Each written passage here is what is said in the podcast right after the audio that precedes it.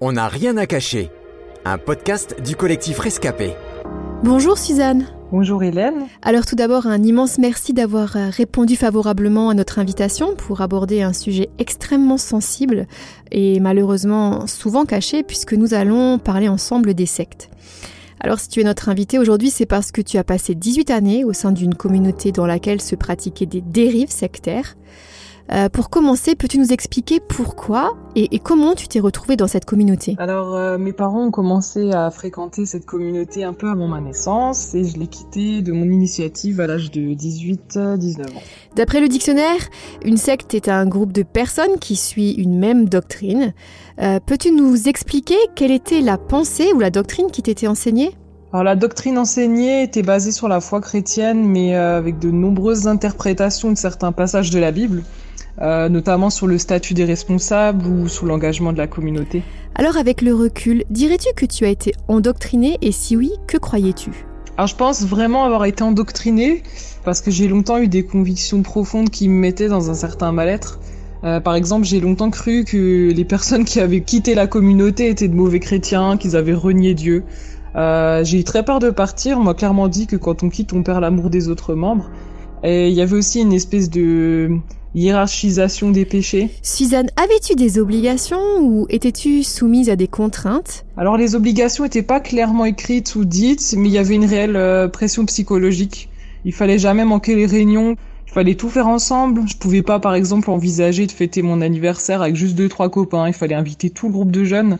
Euh, c'était jamais interdit, il n'y avait pas de règles précises, mais c'était toujours à coup de grosses leçons de morale euh, super culpabilisantes. Et quand on s'engageait sur quelque chose bénévolement dans la vie de la communauté, c'était pour la vie, euh, c'était hyper difficile de s'en défaire. On le sait, hein, de nombreux adeptes vivent sous la peur. Euh, Est-ce que c'était ton cas? Alors je peux pas dire que je vivais dans la peur, en tout cas je l'ai réalisé seulement quand j'ai quitté. Mon monde s'est effondré, j'étais complètement perdu, j'entendais des mensonges sur mon compte. Euh, dans mon rapport à la foi, par contre, j'avais peur de jamais être à la hauteur. L'objectif à atteindre, c'était d'être euh, parfait comme Jésus. Et du coup, ça mettait une pression énorme. Et je me disais tout le temps que j'étais pas légitime vis-à-vis de Dieu. Selon toi, quelles ont été les conséquences de cet endoctrinement sur ta construction en tant qu'adulte Alors, je suis passée par plein de phases. J'avais une réelle euh, impression de tromperie sur la marchandise parce que j'ai eu une enfance euh, merveilleuse. Et là, euh, je, me suis retrouvée à remettre tout à plat, plus savoir qui je suis. Mais grâce à ça, j'ai gagné de nombreuses années parce que j'en suis sortie toute jeune, en pleine transition vers la vie d'adulte. Je peux aujourd'hui me regarder dans une glace, je peux dire qui je suis, je connais mes forces, mes faiblesses, mes qualités, mes défauts. Et ça, c'est un super confort de vie. Euh, après, aujourd'hui, quand vous me demandez un service, euh, je dis d'abord non et j'analyse euh, si j'en ai vraiment envie. Et ensuite, je vais revenir vers vous si, si c'est le cas. J'ai trop peur de me faire rouler. Je suis attirée par les personnes qu'on montre du doigt, qu'on rejette. J'ai envie de défendre les faibles. Je suis toujours animée par un besoin de justice sociale. On le sait, malheureusement, il y a bien souvent un lien entre la religion et les sectes.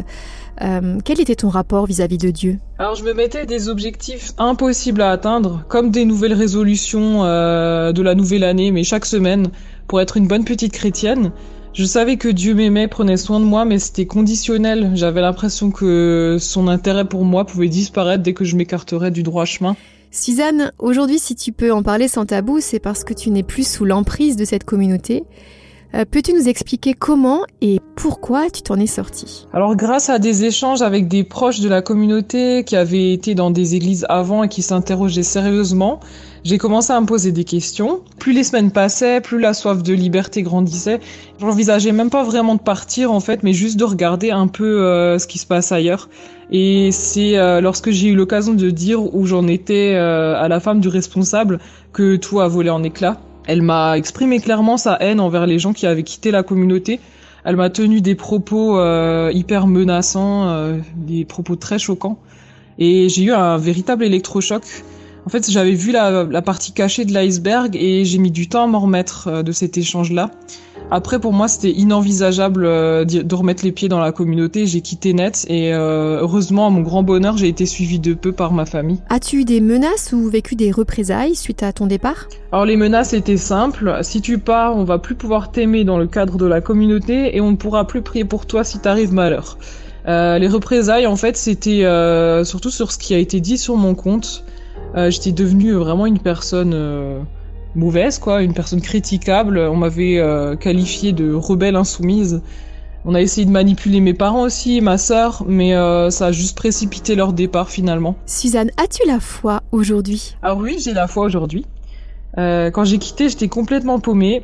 J'ai remis en question tout l'enseignement chrétien que j'avais eu depuis mon enfance. J'ai remis en question mon éducation, qui je suis, pourquoi on est sur la terre, qu'est-ce que Dieu veut de nous.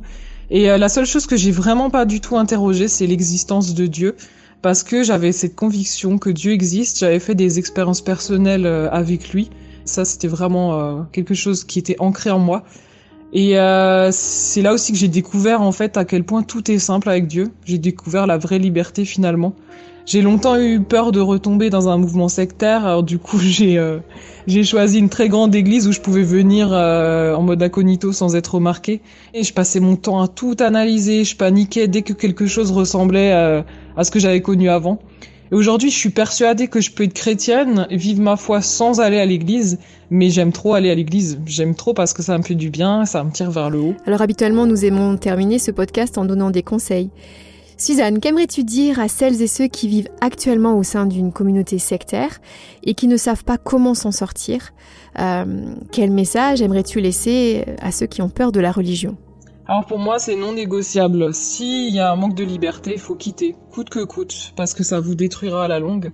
J'ai eu énormément de chance parce que j'étais toujours entourée, j'ai eu un bel équilibre familial et j'en suis sortie au début de ma vie d'adulte mais j'ai vu vraiment des personnes sombrer dans la dépression, des personnes qui se sont vraiment perdues.